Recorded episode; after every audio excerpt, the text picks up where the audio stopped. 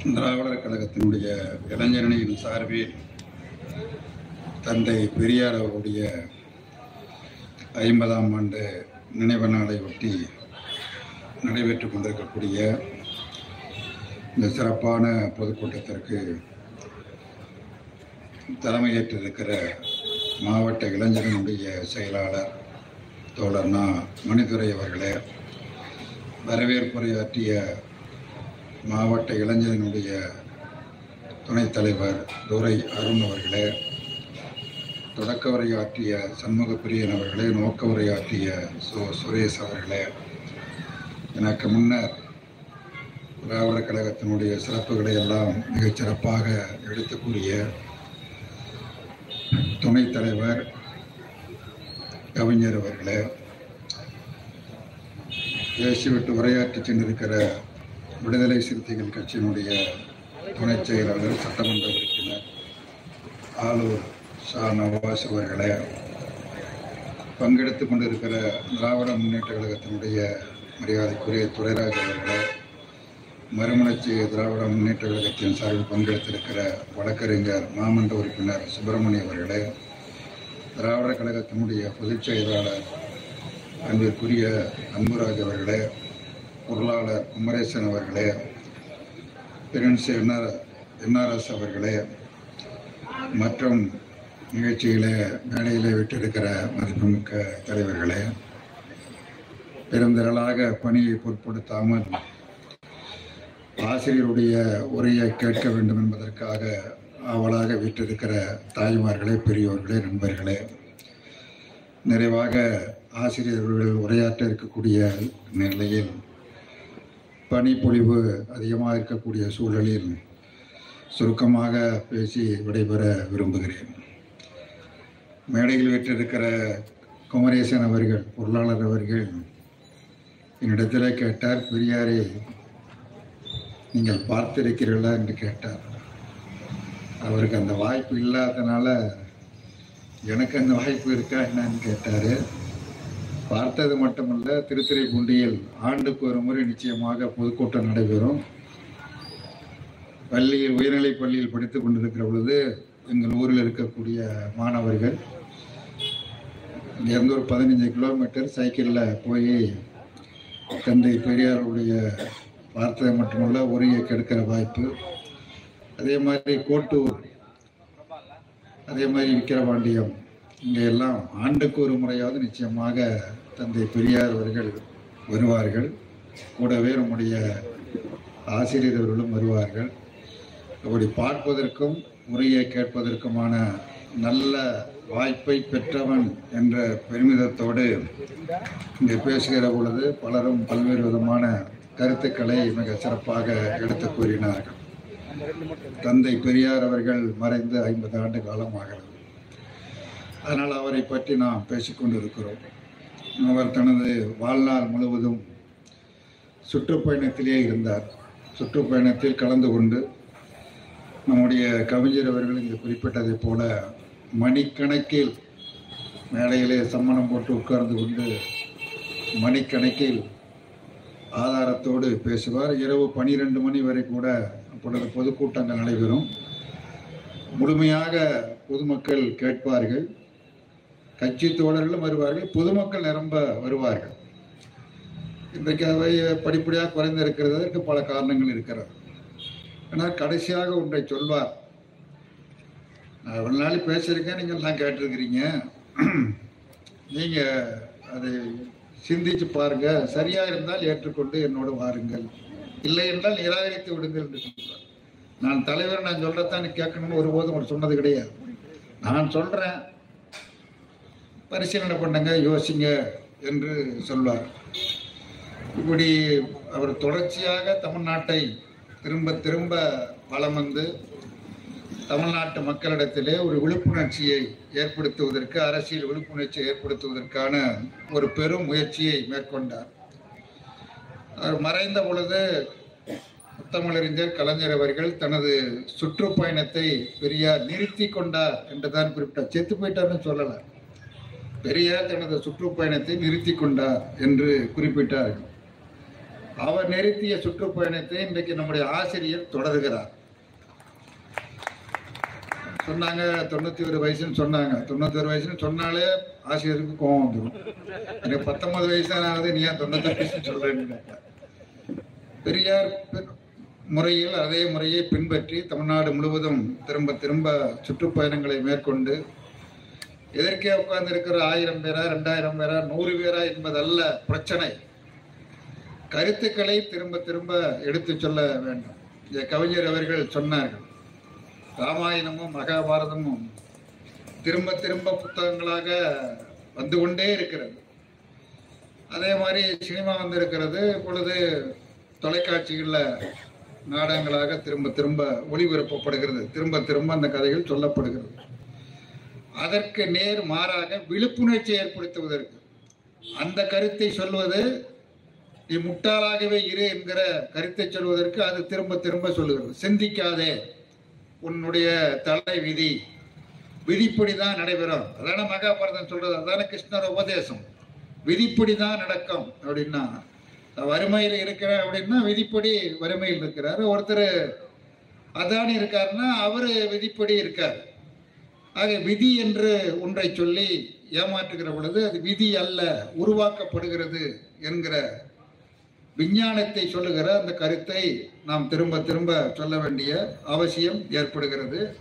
இன்றைக்கு மேலும் அதிகமாக தேவைப்படுகிறது. இது நாளுக்கு நாள் அதிகரி அதிகரிக்கிறது. பெரியாரை பற்றி திரும்ப திரும்ப சொல்ல வேண்டும் என்று சொல்லுகிற பொழுது நூறு கூட்டம் இருநூறு கூட்டம் முன்னூறு கூட்டம் அல்ல தொடர்ந்து பிரச்சார இயக்கத்தை மேற்கொண்டு விழிப்புணர்வை ஏற்படுத்த வேண்டிய அவசியம் இருக்கிறது. நம்முடைய சட்டமன்ற உறுப்பினர் குறிப்பிடுகிற பொழுது இந்த பிற்படுத்தப்பட்டவர்கள் இது அதை பற்றியெல்லாம் சொன்னாங்க. மோடி பிற்படுத்தப்பட்டவர் தான். குடியரசுத் தலைவர் பழங்குடி வகுப்பை சேர்ந்தவர் தான். இப்போ அதெல்லாம் சொல்கிறாங்க இவங்களெல்லாம் அவமதிக்கிறார்கள். இந்தியா கூட்டணியில் உள்ளவர்கள் பிரதமரை பிற்படுத்தப்பட்டவரை அவமதிக்கிறார்கள். அது மாதிரி பழங்குடிய மக்கள் இனத்தைச் சேர்ந்த பெண்ணை குடியரசுத் தலைவரை அவமதிக்கிறார்கள் என்று திசை திருப்புவதற்குள்ள முயற்சிகளை மேற்கொள்ளுகிறார்கள் மரத்தை வெட்டுவது கோடார் என்றாலும் காம்பு இல்லாம மரத்தை வெட்ட முடியாது. அதுல இருந்து மரத்திலிருந்து எடுத்து தான் காம்பு போட்டு மரம் வெட்டப்படுகிறது. மோடி எதற்கு பயன்படுகிறார்? குடியரசுத் தலைவர் எதற்கு பயன்படுகிறார் என்று சொன்னால் பிற்படுத்தப்பட்ட மக்களை அது மாதிரி பழங்குடியின மக்களை ஏமாற்றுவதற்கு கருவிகளாக பயன்படுத்தப்படுகிறார். மோடி நிரந்தர பிரதமர் அல்ல.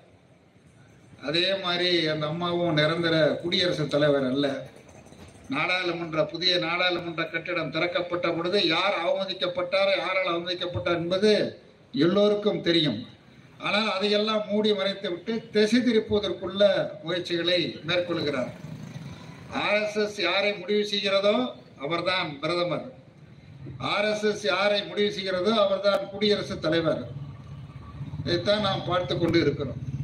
ஆக ஆர்எஸ்எஸ் என்கிற அமைப்பு அதனுடைய அபாயத்தை நாட்டு மக்கள் ஒவ்வொருவரும் புரிவதற்கு என்ன செய்ய வேண்டுமோ அதை செய்ய வேண்டும். அதனுடைய அரசியல் பிரிவாக செயல்படுவதுதான் பாரதிய ஜனதா கட்சி. ஏற்கனவே ஜனசங்கமாக இருந்தது. எழுபத்தி ஏழில் கலைக்கப்பட்டது. கலைக்கப்பட்டு ஜனதா கட்சியிலே சேர்ந்தார்கள். ஜனதா கட்சியில் சேர்ந்த பிறகு சேர்ந்த பொழுது அப்பொழுது பெரிய தலைவராக இருந்த நாட்டினுடைய பிரதமராக பின்னர் இருந்த வாஜ்பாய் சொன்னார் நாங்கள் ஜனசங்கத்தின் கொள்கை ஜனசங்கத்தின் கொள்கைகளை கைவிட்டு விட்டோம். முற்றிலுமாக கைவிட்டு விட்டோம். அதை நினைத்து கூட நாங்கள் பார்க்க மாட்டோம். ஜனதா கட்சியில் நாங்கள் இப்பொழுது சேர்ந்து விட்டோம். இதற்கு நாங்கள் உண்மையாக இருப்போம் விசுவாசமாக இருப்போம் என்று குறிப்பிட்டார். ஆனால் ஜனதா கட்சியில் இருந்து கொண்டு ஆட்சியில் இருந்து கொண்டு வெளியுறவுத்துறை அமைச்சராகவும் இருந்து கொண்டு ஆர் ஆர்எஸ்எஸ் அமைப்பிலும் உறுப்பினராக இருந்தார்கள். இங்கேயும் உறுப்பினர் அங்கேயும் உறுப்பினர். அது பிரச்சனையானது. ஒரு நபர் இரண்டு அமைப்புகளில் எப்படி உறுப்பினராக இருக்க முடியும் என்கிற கேள்வி வந்த பொழுது எங்களை வளர்த்த தாய் அமைப்பு ஆர்எஸ்எஸ் அமைப்பு அதில் இருந்து நாங்கள் ஒருபோதும் விலக மாட்டோம் என்று வாஜ்பாய் விளக்கம் அளித்தார் அதான் ஜனதா கட்சி உடைஞ்சது. உடைந்து பல கட்சிகளாக உருவெடுத்து போனது. அதை உடைப்பதற்கு காரணமாக இருந்தார். பிபி சிங் அவர்கள் எண்பத்தி ஒன்பதில் பிரதமர் ஆனார். நாட்டில் வந்த பிரதமர்கள்ல மறக்க முடியாத ஒரு பிரதமர் என்று சொன்னால் விபி சிங் அவர்கள். சமூக நீதி காவலர். இன்னும் சொல்ல போனால் தமிழ்நாட்டு மக்கள் காலம் காலத்திற்கும் பிபி சிங்கிற்கு கடமைப்பட்டவர்கள். காவிரி நதிநீர் பிரச்சனை வந்த பொழுது உச்சநீதிமன்றம் நடுவர் மன்றம் அமைத்து தீர்வு காண வேண்டும் என்று உச்சநீதிமன்றம் தீர்ப்பளித்தது. அந்த தீர்ப்பு அமலாகவில்லை. ஆட்சியில் இருந்தவர்கள் அமல்படுத்தவில்லை. விபி சிங் ஆட்சியில் இருந்த தான் நடுவர் மன்றம் அமைக்கப்பட்டது. மண்டல் குழு பரிந்துரையை அமல்படுத்த வேண்டும் என்பதற்காக திராவிடர் கழகம் பெருமுயற்சி எடுத்தது. ஏராளமான மாநாடுகள் நடத்தினார்கள் அந்த மண்டல் குழு பரிந்துரையை விபி சிங் ஆட்சி காலத்தில் அமல்படுத்தப்பட்டது. விபி சிங் ஆட்சியில் இருந்த பொழுது ஒரு அதிசயம் நடந்தது. இடதுசாரிகளும் வெளியிலிருந்து விபி சிங்கை ஆதரித்தார்கள். வலதுசாரிகளான பாரதிய ஜனதா கட்சியும் வெளியிலிருந்து விபி சிங் அரசாங்கத்தை ஆதரித்தார். காங்கிரஸ் ஆட்சி அமைத்து விடக்கூடாது என்பதற்காக. ஆனால் அந்த நல்ல ஆட்சியை ஏன் கவிழ்த்தாங்க மண்டல் குழு பரிந்துரையை அமல்படுத்துவேன் என்று அறிவித்த உடனேயே அதை எதிர்த்து நேரடியா ஆட்சிக்கு வைப்பேன்னு சொல்லல. அத்வானி விட்டு ரத யாத்திரை விட்டாங்க விபி சிங் பிரதமராக இருந்தார். பீகாரில் லாலு பிரசாத் முதலமைச்சராக இருந்தார். இந்த கர சேவையை அனுமதிக்க முடியாது என்று பீகார் மாநிலத்தில் அத்வானி கைது செய்யப்பட்டார். கைது செய்யப்பட்ட அடுத்த நிமிடம் வாஜ் தயாராக இருந்த வாஜ்பாய் குடியரசுத் தலைவரை சந்தித்து இந்த ஆட்சிக்கு அளிக்கிற ஆதரவை நாங்கள் வாபஸ் பெறுகிறோம் என்று வாபஸ் பெற்றார்கள். எதை காரணம் காமிச்சு? அத்வானி கைது பண்ணதை காரணம் காமிச்சு. உண்மை என்ன? அது அல்ல மண்டல் குழு அறிக்கையை அமல்படுத்தவில்லை என்று சொன்னால் பிபி சிங் அரசாங்கத்திற்கு ஆதரவு தொடரும். வாஜ்பாயினுடைய ஆதரவு தொடரும். பிஜேபியினுடைய ஆதரவு தொடரும். இவைகளையெல்லாம் இது பழசு. ஆனால் அந்த பழசு திரும்ப திரும்ப புதுப்பிக்கப்பட வேண்டும். ஆக இவர்கள் நோக்கம் இவருடைய விருப்பம் ஆர்எஸ்எஸ்னுடைய கொள்கையை அமல்படுத்துவது. அதற்கு ஒரு அரசியல் அமைப்பு தேவை அரசியல் கட்சி தேவை. அதன் அடிப்படையில் ஜனசங்கம் தொடங்கப்பட்டு பின்னர் கலைக்கப்பட்டு பிறகு திரும்ப பாரதிய ஜனதா கட்சி என்று தொடங்கப்பட்டது. அதனுடைய கொள்கை என்னவென்று சொன்னார்கள் தெரியுமா? காந்திய சோசியலிசம். பாரதிய ஜனதா கட்சி தொடங்குகிற பொழுது கட்சியினுடைய கொள்கையாக சொன்ன கொள்கை என்பது காந்திய சோசியலிசம். காந்திக்கு இவனுக்கு சம்பந்தம் உண்டா? காந்தியை கொலை செய்த கொடிய குற்றவாளிகள். சோசியலிசத்துக்கு இவனுக்கு சம்பந்தம் உண்டா? எந்த சம்பந்தமும் கிடையாது. ரெண்டுமே சம்பந்தம் கிடையாது. காந்தியை கொன்றவர்கள் சோசியலிசத்தை ஏற்காதவர்கள் மாறுதலை விரும்பாதவர்கள் ஏற்காதவர்கள். ஆனால் இதுதான் கொள்கை என்று சொன்னார்கள். ஆக நாட்டு மக்களை ஏமாற்றுவதில் இவர்களைப் போல கில்லாடிகள் வேறு எவரும் உலகத்திலேயே கிடையாது. நம்ம ஆசிரியர் தான் ஒரு உண்மையை சொல்வார். உலகத்திலேயே தனது சொந்த கொள்கையை சொல்லாத ஒரு கட்சி இருக்குன்னா அது பா- பாரதிய ஜனதா கட்சி தான் ஆர்எஸ்எஸ் தான் சொல்வார் மற்ற எல்லாரும் கொள்கையை சொல்லுவாங்க இங்க பேசியவர்கள் அத்தனை பேரும் திராவிட கழகத்தின் கொள்கையை தந்தை பெரியாரின் கொள்கையை திரும்ப திரும்ப சொல்லுகிறார்கள். ஆசிரியர் தான் சொல்ல போறேன் கம்யூனிஸ்ட் கட்சியா? கொள்கைகளை தான் சொல்றாங்க எந்த கட்சியும் தனது கொ- கட்சி கொள்கைகளை சொல்லி மக்களின் ஆதரவை பெறும். ஆனால் ஆர்எஸ்எஸ் சொல்லாது. பாரதிய ஜனதா கட்சி சொல்லாது. அதே நேரத்தில் வஞ்சகமான முறையில் நிறைவேற்றுவதற்குள்ள எல்லா முயற்சியும் மேற்கொள்வார்கள் சூழ்ச்சியாக மேற்கொள்வார்கள். இன்றைக்கு ஆட்சி அதிகாரத்தில் இருக்கிறார்கள். அந்த அதிகாரத்தை பயன்படுத்தி எவ்வளவு அநியாயங்களையும் அக்கிரமங்களும் செய்ய முடியுமோ செய்து கொண்டிருக்கிறார். நாடாளுமன்றம் எப்படி நடக்கிறது என்னதெல்லாம் இங்கே சொன்னார்கள். எதிர்கட்சியே இல்லாத நாடாளுமன்றம். தினமணி பத்திரிகை கூட இன்னைக்கு கருத்து படம் வெளியிட்டிருக்குது எதிர்கட்சியே இல்லாத உறுப்பினர் இல்லாத நாடாளுமன்றம் அழகாகத்தான் இருக்கிறது. என்று மோடி சொல்வதைப் போல அந்த தினமணி பத்திரிகையை படம் போட்டு கருத்து படம் போட்டிருக்குது. எதிர்கட்சிகள் கிடையாது. அதே மாதிரி வெள்ள பாதிப்பு. தமிழ்நாட்டில் இந்த ப- வடகிழக்கு பருவமழை ஜனவரி டிசம்பர் ஒன்று ரெண்டு மூணு நாலு தேதிகளில் சென்னை சென்னையை சுற்றி இருக்கிற மாவட்டங்களில் பெய்த மழை மிக கடுமையான பாதிப்பு. வரலாறு காணாத மழை என்று சொல்லுகிறார்கள். மிகப்பெரிய பாதிப்பு. அடுத்து இது முடிந்து ஒரு மக்கள் ஒரு இயல்பு வாழ்க்கை திரும்பிய நிலையில் தென் மாவட்டங்களில் குறிப்பாக தூத்துக்குடி திருநெல்வேலி கன்னியாகுமரி தென்காசி அதை ஒட்டி இருக்கிற விருதுநகர் மாவட்டம் மிக கடுமையான நூறாண்டுகளில் இல்லாத மழை என குறிப்பிட்டு சொல்லப்படுகிறது. முதலமைச்சர் டெல்லி செல்கிறார்.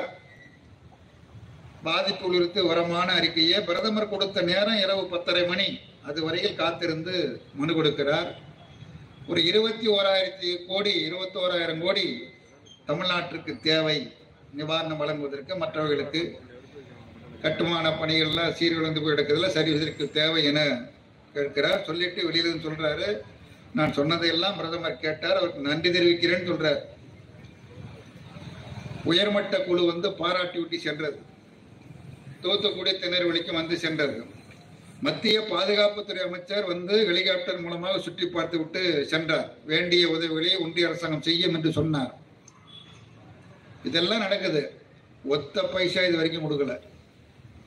பத்திரிகைகள் பூரா ஏதோ நானூத்தி ஐம்பத்தாறு கோடி கொடுத்தாங்க ஆயிரத்தி நூத்தி பதினாறு கோடி கொடுத்தாங்க இல்ல கொடுக்கல. ஒரு பைசா கூட கொடுக்கல. இதுதான் உண்மை. அப்படி கொடுக்கப்பட்ட நிதி என்பது வழக்கமாக ஒவ்வொரு ஆண்டும் பேரிடர் நிதியாக ஒவ்வொரு மாநிலத்திலும் கொடுக்கப்பட்ட நிதி தான் கொடுக்கப்பட்டிருக்க தவிர இந்த பாதிப்புக்கு இதுவரையில் எந்த நிதியும் கொடுக்கல. நிர்மலா சீதாராமன் பேட்டி நேற்று அதான் எல்லா பத்திரிகையிலும் தலைப்புச் செய்தி. முதல் பக்க செய்தியாக தலைப்புச் செய்தியாக வந்தது. நான் அதிகம் பேச விரும்பல. திமிருன்னா சாதாரண திமிர் கிடையாது. அந்த சாதிக்கே உரிய திமிரு அது. வெங்காய விலை ஏறி ஏறிக்கொண்டிருக்கிறது என்று பார்லிமெண்ட்ல பேசின பொழுது இந்த அம்மா என்ன சொன்னாங்க? எங்க வீட்டுல வெங்காயம் சமைக்க மாட்டோம் அப்படின்னாங்க. எங்க வீட்டுல வெங்காயம் முதல்ல சமைக்க மாட்டோம். சாதி திமிரு அது. வேற ஒண்ணும் கிடையாது. அந்த திமிர்த்தனத்தோட தான் அவங்களுடைய பேட்டி. கொஞ்சம் கூட மனிதாபமான உணர்வுகளோ உதவி செய்ய வேண்டும் என்ற எண்ணமோ எல் முனையளவும் இல்லை. அதற்கு மாறாக முதலமைச்சர் ஏன் டெல்லிக்கு வந்தார்? ஏன் இந்தியா கூட்டணி கூட்டத்தில் கலந்துக்கிட்டார்? இந்தியா கூட்டணியில கூட்டத்துக்கு போகாம இருந்தா என்ன சொல்லுவான்? திமுக இந்தியாவுன்னு விலகி விட்டது. அப்படின்பா அதான் தலைப்பு செய்தியாகும். மு க ஸ்டாலின் போகவில்லை. திமுக தலைவர் போகவில்லை. கூட்டணியில் பிளவு அப்படின்றோம் அங்க போயிட்டு அந்த கூட்டத்தில் கலந்துக்கிட்டு பிரதமரையும் பார்த்து மனு கொடுத்துட்டு வர்றாரு. பிரதமரை கௌரவமான முறையில் வெளியேறும் சொல்றாரு. நான் சொன்னதெல்லாம் காது கொடுத்து கேட்டார். அதற்காக நான் நன்றி தெரிவிக்கிறேன்னு சொல்றாரு. கொஞ்சம் கூட ஒரு அரசியல் நாகரிகம் என்பது வேண்டாமா? இவ்வளவு பெரிய பாதிப்பு ஏற்பட்டிருக்குது. இயற்கை பேரிடர் இதெல்லாம் யாரும் உரு- உருவாக்கியதல்ல. அங்க நூறாண்டுல இல்லாத மழைன்னு சொல்லி சொல்றாங்க தென் மாவட்டங்கள்ல. ஏராளமான மனித மனிதர்கள் உயிரிழப்பு ஏற்பட்டிருக்குது. விவசாயம் பாதிக்கப்பட்டிருக்குது. வீடுகள் பாதிக்கப்பட்டிருக்குது. நிறுவனங்கள் பாதிக்கப்பட்டிருக்குது. பெரும் தண்ணியை வடிவ இன்னும் தண்ணி முழுசா வடிஞ்சிட்டுன்னு சொல்ல முடியாது. இன்னும் பள்ளங்களில் தண்ணி நிற்கிறது. தேங்கி நிற்குது அவ்வளவு தண்ணி. கண்மாயிலெல்லாம் உடைச்சிட்டு போயிடுச்சு. ஒரு கண்மாயும் இல்லை. எல்லா பெரிய பெரிய கண்மா ரெண்டாயிரம் ஏக்கர் ரெண்டாயிரத்தி ஐநூறு ஏக்கர் பாசனத்திற்குரிய கண்மா ஏரி எல்லாம் உடைந்து தண்ணி பூரா எல்லாம் வெளியேறி அதனால தான் தூத்துக்குடி மிதந்தது. அதனால தான் திருநெல்வேலி நகரம் மிதந்தது. இப்படிப்பட்ட ஒரு பாதிப்பு ஏற்பட்ட ஒரு சூழலில் நாங்கள் என்ன உதவி செய்கிறோம் என்பதற்கு மாறாக உதவி செய்யாது மட்டுமல்ல இந்த அரசாங்கம் கடுமையான நிதி நெருக்கடிக்கு மத்தியில் ஏராளமான நிவாரணங்களை அறிவித்திருக்கிறார். அண்ணாமலை சொல்றாரு இது பத்தாதுன்னு அதிகமா கொடுக்கணும். பத்தாயிரம் ரூபா கொடுக்கணுங்கிற பன்னெண்டாயிரம் ரூபா கொடுக்கணுங்கிறாரு. இவர் பத்தாயிரங்கிறாரு அவரு எடப்பாடி பழனிசாமி பன்னிரெண்டாயிரங்கிறாரு. ஒரு ரேஷன் கார்டுக்கு ஆறாயிரம்னு அறிவிச்சா பத்தாயிரம் கொடு பன்னெண்டு பன்னிரெண்டாயிரம் கொடுன்னு சொல்லி சொல்றாங்க. பாதிக்கப்பட்ட மக்களுக்கு எத்தனை ஆயிரம் கொடுத்தாலும் அது தேவைதான் பொருந்தம் இல்லைன்னு சொல்லலை. ஆனா அங்கிருந்து குடுன்னு சொல்லணும்ல. எடப்பாடி பழனிசாமி ஒன்றும் சொல்ல வேண்டாம். மாநில அரசு கேட்கிற நிதியை ஒன்றிய அரசாங்கம் கொடு என்று சொல்ல வேண்டாமா? அப்படி சொன்னா மோடி கோச்சுக்குவார? ஒரு சாதாரண விஷயம். மாநில அரசு நிதி கேட்டது. மாநில அரசு நிதி கேட்டிருக்கிறாங்க. அதை ஒன்றிய அரசு பரிசீலனை செய்து வழங்க வேண்டும். வழங்குமாறு கேட்டுக்கொள்கிறேன். எடப்பாடி பழனிசாமி இதை சொன்னா என்ன? சொன்னா மோடி கோச்சுக்குவாரு. ஆனா பாஜகவுக்கும் அதிமுக கூட்டணி இல்லை. என்னடா யாரடா ஏமாத்துறீங்க? யாரை ஏமாத்திட்டு இருக்கிறீங்க? அதே மாதிரி அண்ணாமலை வாய்க்கு வந்ததெல்லாம் பேசுறாரு. அந்த கட்சியினுடைய மாநில தலைவர். அடிக்கடி டெல்லிக்கு போயிட்டு வந்துட்டு இருக்கிறவர். அவர் சொல்லலாம்ல தமிழ்நாடு ரொம்ப பாதிச்சிருக்குது வரலாறு காணாத பாதிப்பு. தமிழ்நாட்டுக்கு உதவி செய்யுங்கள். அதான் நீங்க தமிழ்நாட்டு மக்களின் மீது உண்மையிலேயே அக்கறை உள்ளவனு அப்படி சொல்லணும். அதை சொல்லாம செய்யற அரசாங்கத்தை குறை சொல்றது. புண்ணியத்தை கொடுத்த மாட்டை பல்ல பிடிச்சு பார்த்தான்னு சொல்லி ஒரு பழமொழி உண்டு. அந்த மாதிரி செய்கிற அரசாங்கத்தை கடுமையான நிதி நெருக்கடிக்கு மத்தியில் செய்கிற அரசாங்கத்தை குறை கூறி வர நாடாளுமன்ற தேர்தலில் எப்படியாவது காலி பண்ணிடணும் அப்படிங்கிறது மாதிரியான முயற்சிகளை மேற்கொள்கிறார்கள் சூழ்ச்சிகளை மேற்கொள்கிறார்கள். இவைகளை எல்லாம் நாம் புரிந்து கொண்டு ரெண்டாவது தேர்தல் மட்டும் இல்லை வெறும் தேர்தல் மட்டும் இல்லை நாம் நடத்தி கொண்டிருக்கிறது ஒரு தத்துவ போராட்டம். பிற்போக்குத்தனமான தத்துவத்திற்கு எதிரான போராட்டம். மக்கள் மத்தியில் வெற்றி பெறாத மக்களை பின்னுக்கு தள்ளுகிற ஒரு தத்துவத்திற்கு எதிராக ஒரு யுத்தத்தை நாம் நடத்தி கொண்டிருக்கிறோம். அந்த தத்துவம் பெரியார் தத்துவம் அதற்கு நாம் பயன்படுகிறது. அது என்றைக்கும் அழியாது. காரணம் பெரியாரின் தத்துவம் ஒரு விஞ்ஞானம். விஞ்ஞானம் படிப்படியா முன்னேறுமே தவிர பின்னுக்கு போகாது. அஞ்ஞானம் தான் பின்னணிக்கு போயிட்டு இருக்கும். என்னதான் முட்டு கொடுத்தாலும் நிமித்தி வைக்க முடியாது. ஆகவே இந்த தத்துவத்தை மக்களிடத்திலே கொண்டு செல்வோம் மக்களிடத்திலே விழிப்புணர்ச்சியை ஏற்படுத்துவோம்.